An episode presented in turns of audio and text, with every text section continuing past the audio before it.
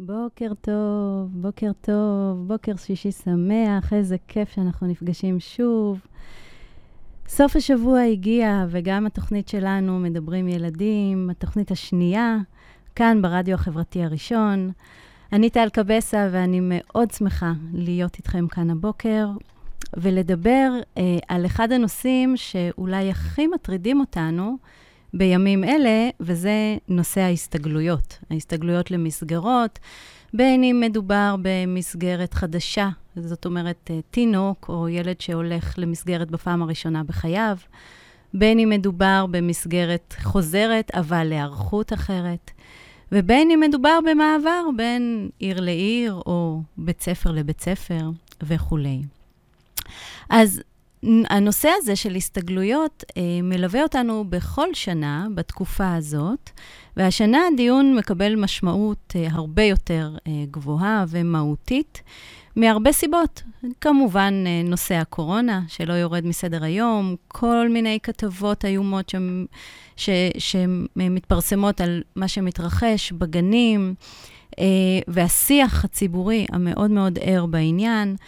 וכן, יש, יש לנו סיבות. יש לנו סיבות אה, אה, שיכולות להעלות לנו איזה שהם חששות.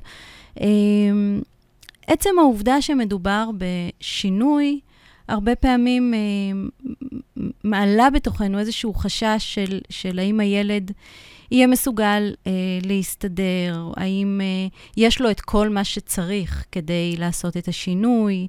אה, אולי זה דווקא לא חשש, אולי זו התרגשות או סקרנות. אמ, אנחנו לא ממש יודעים איך השנה הזאת הולכת להיראות. מה המתווה לחזרה, כן קפסולות, לא קפסולות, כמה ימים בשבוע, כן עם חברים, לא עם חברים. אה, כמובן, איך אנחנו מגנים ושומרים על הילדים שלנו מפני ההדבקה. ועל זה אני אייחד תוכנית שלמה, על איך באמת אנחנו יכולים לשמור על הבריאות של הילדים שלנו, גם בתוך המסגרות, זה אפשרי, ודאי וודאי בתקופה הנוכחית. אה, וגם החשש המאוד מאוד טבעי שעולה מעצם העניין שבחודשים האחרונים בילינו עם הילדים שלנו אה, כל כך הרבה זמן, אה, מה שאנחנו פחות רגילים לעשות, ועכשיו הפרידה הופכת להיות הרבה יותר קשה. ותמיד השיח הזה של ההסתגלות לוקח אותנו קצת למחוזות הרגש.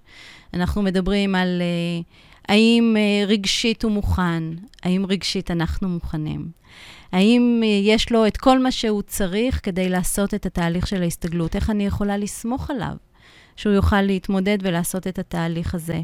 אה, ואולי השיחה מגיעה מכיוון מעט אחר של אני יודעת, או אני יודע, שיש לו קשיים, ו- ואיך הוא יצליח להתמודד עם הקשיים האלה במעבר הזה. ואני רוצה היום לעשות את הדיון ממקום אחר, מנקודה מעט שונה. לאו דווקא מהשיח הרגשי, שהוא חשוב ויש לו מקום, אה, אבל דווקא מהשיח התפקודי. מה, מהשיח של, של, של המצב הפיזי, אה, התפתחותי, תפקודי של הילד שלנו, יש קשר הדוק מאוד מאוד בין היכולות התפקודיות היומיומיות שלו. בוקר טוב לכולם, תודה שני, עוד מעט מתראות. Uh, תודה גלית. Uh, אז יש לנו uh, קשר מאוד מאוד הדוק בין היכולות התפקודיות היומיומיות, ומיד אני אפרוט את זה ככה לפר... לסעיפים מסודרים, לבין היכולות הרגשיות שלו. אבל מאיזושהי סיבה, תמיד השיח לוקח אותנו לעולמות הרגשיים, ודווקא פחות לעולמות התפקודיים, ואני רוצה uh, להתמקד בזה ולספר לכם, או לדבר איתכם על כמה חשוב לנו וכמה חשוב לילד להיכנס למסגרת כשהוא, uh, uh, כשההתפתחות שלו תואמת גיל, שהיכולות שלו אה, מותאמות למה שמצופה ממנו אה, ב, בשכבת הגיל שלו, בקבוצת השווים שלו. כמה המקום הזה אה, הוא קריטי לתהליך הרגשי שהוא ילך לעשות בתהליך ההסתגלות שלו, ובכלל בשהייה בגן. ובנקודה הזאת אני רוצה לשאול אולי את השאלה המרכזית ביותר, והיא, מה הילד שלי צריך? למה הוא זקוק, או מה יעזור לו כדי להסתגל בצורה הטובה ביותר. מה הוא צריך בתוכו שיהיה מבוסס או מאורגן בצורה כזאת שיאפשר לו לעשות תהליך מיטבי. ולפני שנענה על השאלה, אולי ננסה להגדיר מהי הסתגלות טובה, למה אנחנו מצפים בתהליך הזה של ההסתגלות, שיעזור לנו להבין שאנחנו בדרך הנכונה, שהילד שלנו עושה תהליך אה, אה, פרידה והסתגלות טוב.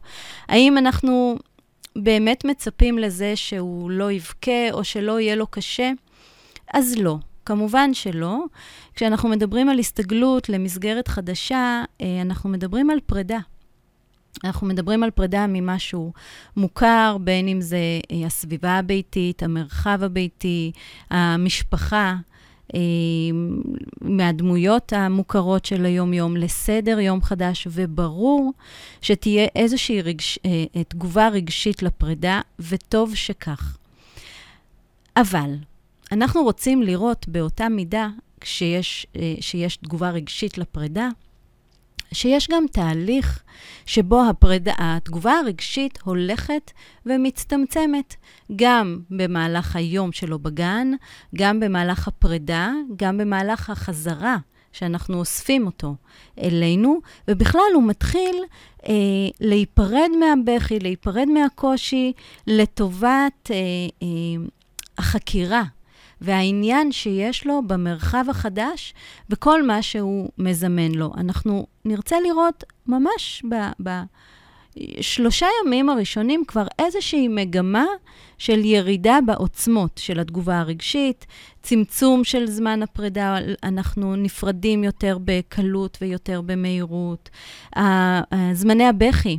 במסגרת הולכים ומצטמצמים. יש הערכה של זמן המשחק וההשתתפות והחקירה במרחב החדש. יש סקרנות ויש יוזמה, ויש רצון להשתלב בתוך, הסדר, בתוך סדר היום של הגן. לא פחות מזה, לא פחות חשוב מזה, אנחנו גם רוצים לראות שהיום שה, אחרי הגן מתחיל קצת להסתדר. נכון, יכול להיות שהילד יזדקק לאיזה שהם דברים אחרים מאיתנו, אולי יותר זמן איתנו, אולי יותר זמן עם עצמו, אולי יותר עייף, אולי סדר הארוחות ישתנה, אבל עדיין אנחנו נרצה לראות איזשהו תהליך של התייצבות. אה, וככל שאנחנו נראה אותו כבר בימים הראשונים במגמות קטנות, בצעדים קטנים, אנחנו נדע שזה הולך לקרות. גם לנו יש כמובן חלק מאוד גדול בעניין הזה, על זה אני אדבר אה, בהמשך. וכדי שכל התהליך הזה יקרה, כדי שהוא יוכל לעשות את התהליך ההסתגלותי שלו בצורה טובה, הוא זקוק ליציבות. יציבות וסדר פנימיים לעוגנים מאוד מאוד יציבים שמאפשרים לו להתמודד עם שינויים. כי ככל שיש לנו אה, אה, עוגנים ביום-יום, כך קל לנו יותר לצאת מהשגרה ולדעת שיש לנו לקראת מה לחזור. אנחנו יודעים שאנחנו יכולים לווסת את עוצמות האנרגיה שאנחנו אה, מפעילים או משפיעים או, או משפיעים בכל אחד מתחנות היום-יום שלנו. אנחנו תמיד יודעים לאן אנחנו חוזרים בסוף, מה אנחנו עושים כשאנחנו חוזרים, זה נותן לנו איזושהי יציבות, ואת היציבות הזאת הילד מחפש. אמ, וכדי, והעוגנים האלה הם איזשהו תהליך שאם הוא לא קיים עכשיו, זה הזמן להתחיל ליצור אותו. יש לנו עוד כשבועיים עד לתחילת השנה, בהנחה שהשנה תתחיל כסדרה, וזה זמן מספיק טוב כדי לבסס את אותם עוגנים שאני הולכת לדבר עליהם, אה, וברגע שנתחיל לעשות אותם, אנחנו נדע שאנחנו עושים אותם לקראת הסתגלות טובה יותר. אז בואו נראה למה, לאיזה עוגנים הילד שלנו זקוק. הדבר הראשון שחשוב לו מאוד שיהיה, זה מנגנון ערות ושינה מסודרים. הרבה מאוד הורים, ואולי גם אתם מביניהם, מעלים את החשש של איך הוא יישן בתוך המסגרת, גם ככה אין לו סדר יום, אה, איך הוא יירדם כשאני לא איתו, מי יעזור לו להירדם וכולי וכולי, וזה נכון לא רק לקטנטנים, זה נכון גם לילדים גדולים יותר, שיכולות השינה שלהם לא מבוסתות. ו... וכשאנחנו מדברים על מנגנון של ערות ושינה, אנחנו רוצים לראות סדר. זאת אומרת, אנחנו רוצים לראות זמני שינה פחות או יותר קבועים. לא חייבת להיות שינה מסודרת כמו שעון, אבל צריכה להיות איזושהי מגמה, כדי שהילד ידע לחלק את האנרגיה שלו נכון במהלך היום. ואנחנו רוצים שתהיה, אה, אה, שיהיה איזשהו תהליך כניסה לשינה מסודר. הוא, הוא יכול להיות עם עזרה. אם מדובר בקטנטנים ועדיין יש צורך בעזרת הגננת, זה בסדר, הוא יכול עדיין להיות בעזרה. אבל אנחנו רוצים שתהיה איזושהי ריתמיות בעניין הזה, שהגננת תדע בצורה אה, טובה איזה מענה הוא צריך בשביל להירדם, ובשביל זה אנחנו צריכים לבסס את המענים האלה. אה, ואנחנו רוצים לראות, אה, אם זה... אה, ילד אה, יותר גדול, גם אם זה קטנטנים, שיש יכולת למשוך שינה לאורך זמן, בין אם זה שנת יום, שהיא, בדרך כלל במסגרות כשעתיים, או שנת לילה רציפה. אה, אנחנו רוצים לראות סדר בדבר הזה. אה, ולמה זה חשוב? כי מעבר לעובדה שהשינה נותנת לנו אנרגיה ואיתה אנחנו מתנהלים במשך היום, השינה גם עוזרת לנו לפרק אנרגיה. וכניסה למסגרת חדשה, הסתגלות למסגרת חדשה, זאת הצפה הצפה מאוד מאוד גדולה של מידע, הצפה מאוד גדולה לחושים, עוד מעט נדבר על זה. והילד אה, הרבה פעמים נמצא באיזשהו מצב של overwhelming מכל המידע שמגיע אליו.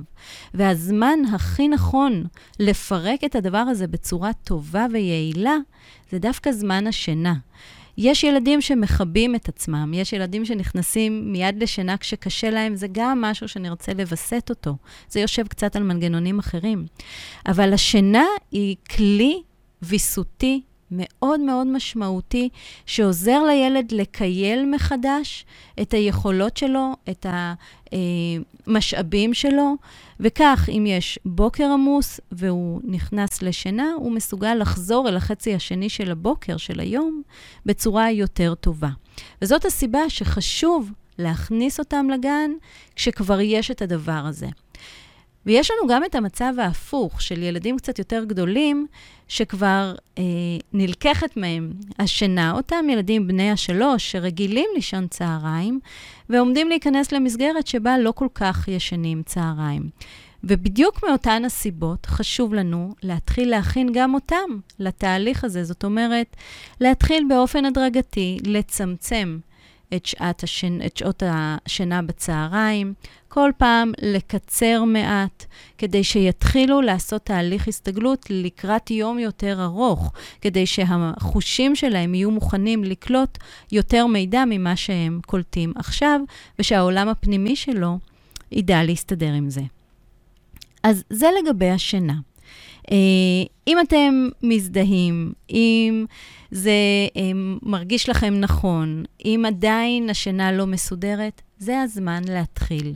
גם אם זה אומר שצריך לקחת עזרה, או לעשות את זה בעצמכם. לא משנה, כדאי להתחיל לעשות את זה, כדי שהשינוי ייטמע בזמן הזה שיש לנו, שהוא כשבועיים, מאוד חשוב שהוא יהיה תדיר, מסודר, עקבי, חוזר על עצמו באותן שעות, באותו האופן, באותם הזמנים, כל יום, ואז יהיה יותר קל להתחיל ל- ל- להסתגל. אמ, אז זה היה המנגנון הראשון. ומה עם המנגנון השני? המנגנון השני הולך בקשר ישיר עם המנגנון הראשון, ואנחנו מדברים על מנגנון הרעב והשובע. אנחנו מדברים על האכילה של הילדים, וזה אה, עוד מנגנון מייצב מאוד מאוד חשוב. הוא עוזר לילד להבין מתי הוא רעב, ומתי הוא שבע, וכמה הוא צריך לאכול בשביל להיות שבע, ומה הוא צריך לאכול בשביל להיות שבע.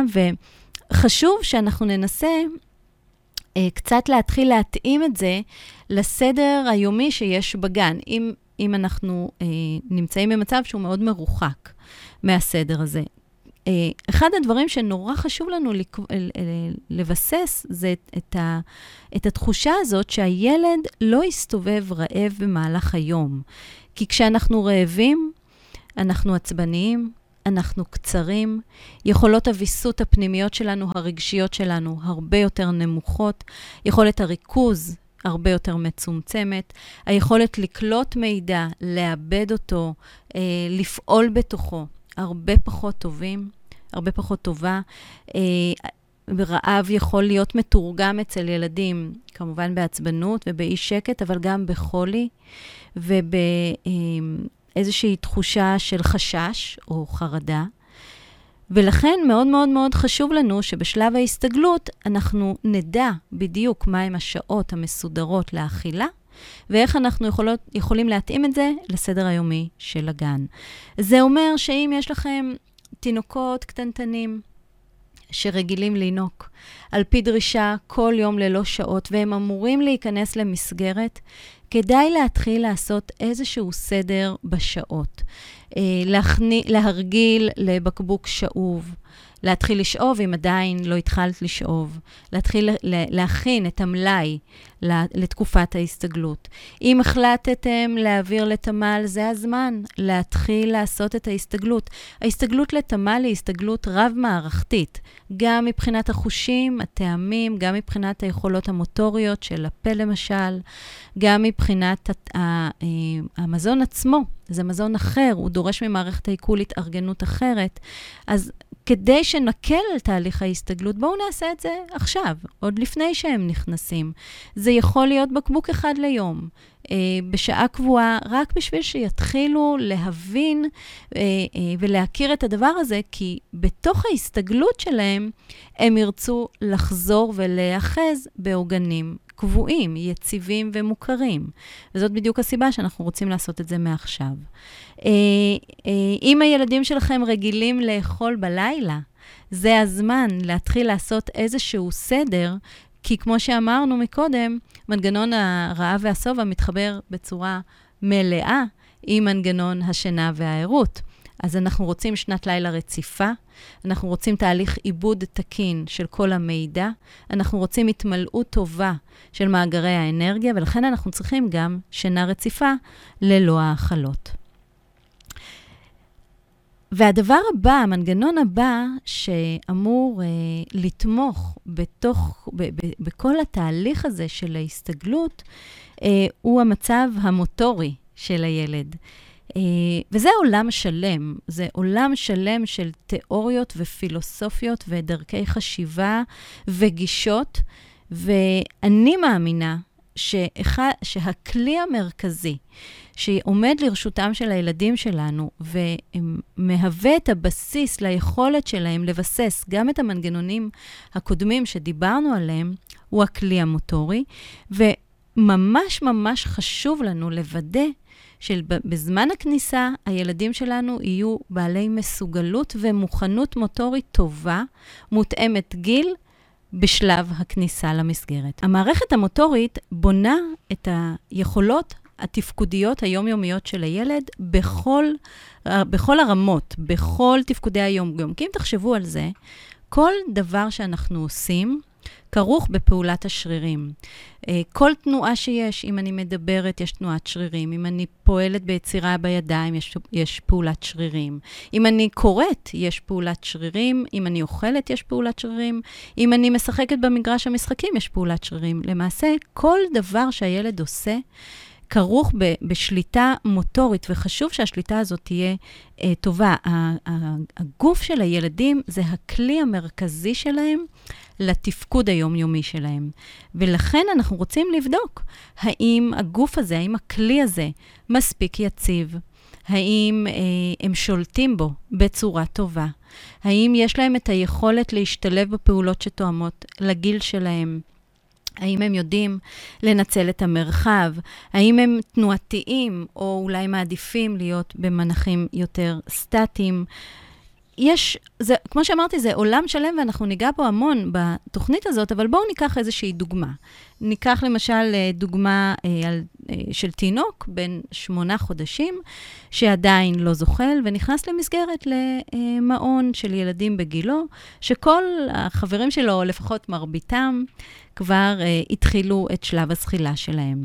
וכל החברים שלו אה, חוקרים חוקרים את המרחב, הם חוקרים את החצר, הם מתנסים במשטחים השונים, אולי הם מתנסים, מתנסים במש, במתקנים שיש בחצר שמותאמים ליכולות שלהם, משחקים במשחקים.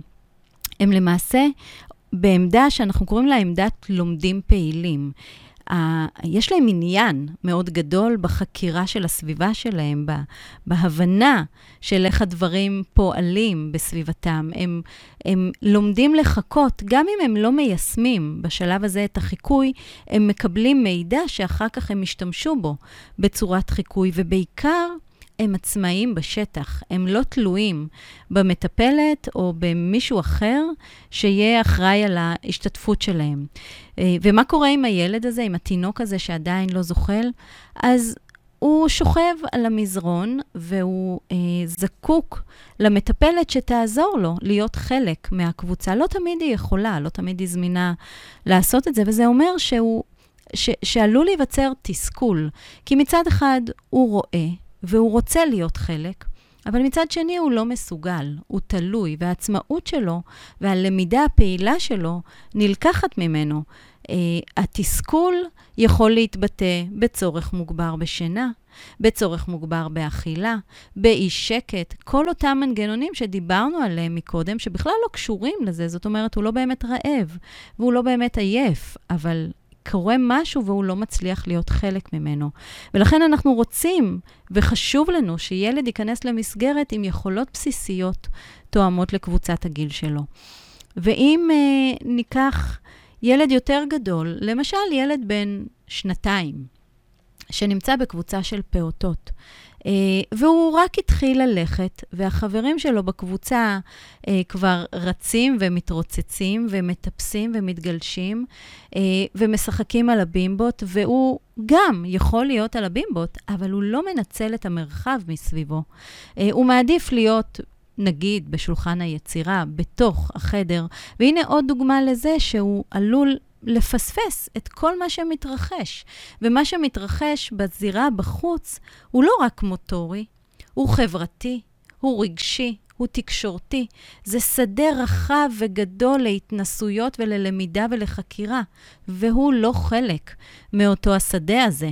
וזה מקום שאנחנו מאוד מאוד רוצים לחדד אותו, אה, לעבוד עליו, לבנות אותו, כי זה הכלי שבעזרתו הילד מבטא את עצמו. אז זה נכון לכל הגילאים, בכל המסגרות, אה, ובמילים פשוטות, כל מה שדיברנו עליו עד עכשיו, שזה מנגנון הרעב והשובע ומנגנון השינה והערות, וכמובן השליטה המוטורית, מובילים את הילד שלנו למה שאנחנו קוראים לו ויסות. וויסות זאת מילה מאוד גדולה, שנדבר עליה הרבה, והיא מכילה בתוך, בתוכה המון מרכיבי ויסות. אבל מה שאנחנו צריכים לזכור זה שתהליכי הוויסות השונים קשורים זה בזה. זאת אומרת, הוויסות הראשון שדיברתי עליו, של המנגנונים הבסיסיים, יוביל בסופו של דבר, או יוביל ביחד עם ההתפתחות המוטורית, למה שאנחנו קוראים לו ויסות חושי. תחשבו על זה. הרי רעב ושובע זה חוש, ועייפות יכולה, אה, אה, מתחברת לנו עם, עם אה, פעילות או הרגעה, וגם פה מדובר על איזושהי חשיפה חושית. וכל אה, אה, גירוי שמגיע אליי, אני צריכה לווסת אותו באיזושהי צורה על ידי המערכת המוטורית. אה, אז הוויסות הראשון שהילד שלי רוכש, אה, כשהוא עצמאי והוא אה, מסוגל לנוע, זה ויסות חושי. אה, במילה אחת, כשאנחנו מדברים על תהליך הוויסות החושי, אנחנו מדברים על היכולת לקלוט את הגירויים מהסביבה ולתת להם לייצר איזושהי תגובה שהיא מותאמת. אז אם יש אה, אה, ילד שבא לידי והוא עומד לגעת בי ויש לי רגישות יתר במגע, התגובה שלי עלולה להיות לא מותאמת ליכ... ל... ל... ל... לסיטואציה. אולי אני אהדוף אותו, אולי אני אפיל אותו. לא כי התכוונתי לעשות משהו, אלא כי המגע שלו היה קרוב לי מדי. אה, או אם יש לי רגישות יתר בראייה, ואני אה, צריכה למצמץ הרבה, אה, ואני צריכה לצמצם את האור של השמש, אני אעדיף דווקא להיות בתוך הקבוצה, בתוך הכיתה, ולא בחוץ. ושוב, אני מפספסת הרבה מאוד פעילויות אחרות. אז במילה אחת, זה תהליך הוויסות החושי. ובתוך וה, הוויסות החושי יש לנו את המערכת החושית שקולטת את המידע, אבל יש לנו את המערכת המוטורית שמייצרת את התגובה. וכש, ו, ואם אני רוצה להרחיב את מעגל הוויסות לשלב הבא שלו או למעגל הבא שלו, אז אני אדבר על הוויסות הרגשי.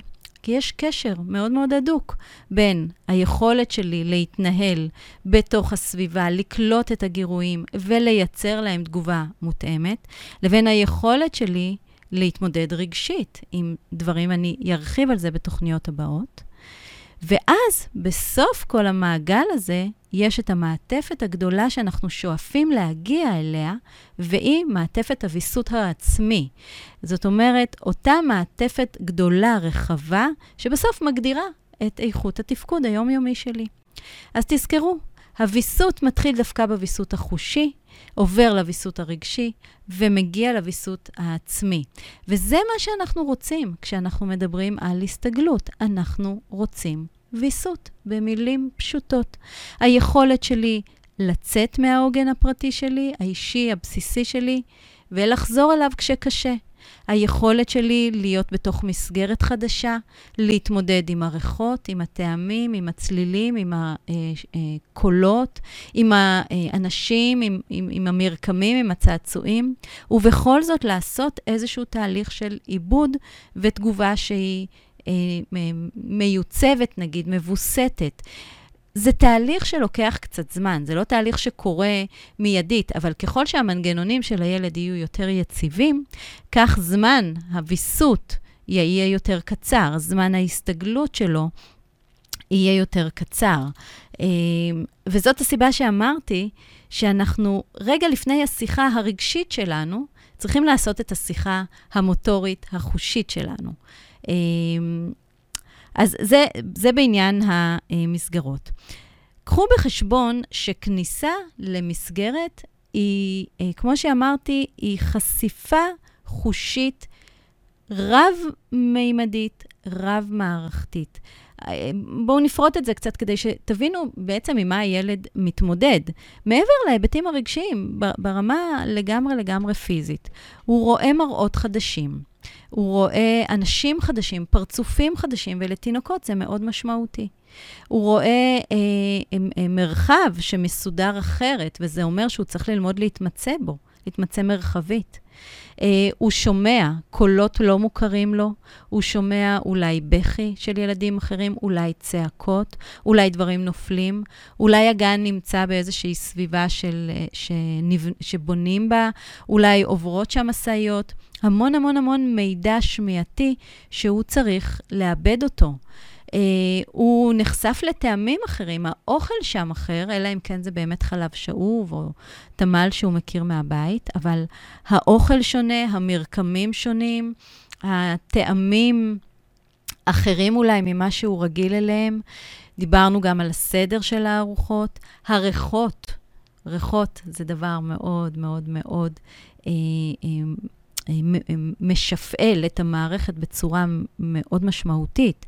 יש את הריחות של האוכל, יש את הריחות של הילדים, יש את הריחות של הטיטולים, יש עומס מאוד מאוד גדול של ריחות. ומגע, פתאום אנשים אחרים נוגעים בו, פתאום הוא מתחכך עם ילדים, אה, הוא נוגע בחפצים, הוא נוגע בחול, הוא נוגע במרקמים.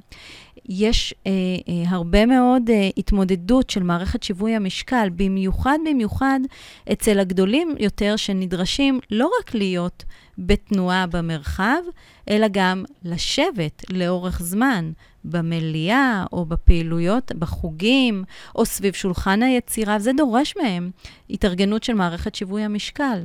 אז יש לנו חשיפה מאוד מאוד מאוד גדולה, ואנחנו צריכים לוודא שלילדים שלנו יהיו את הכלים להתמודד עם החשיפה הזאת מההתחלה, ולכן, אם אתם רואים שיש איזשהו פער גדול ב, ביכולות המוטוריות, אם, אם אתם רואים ש...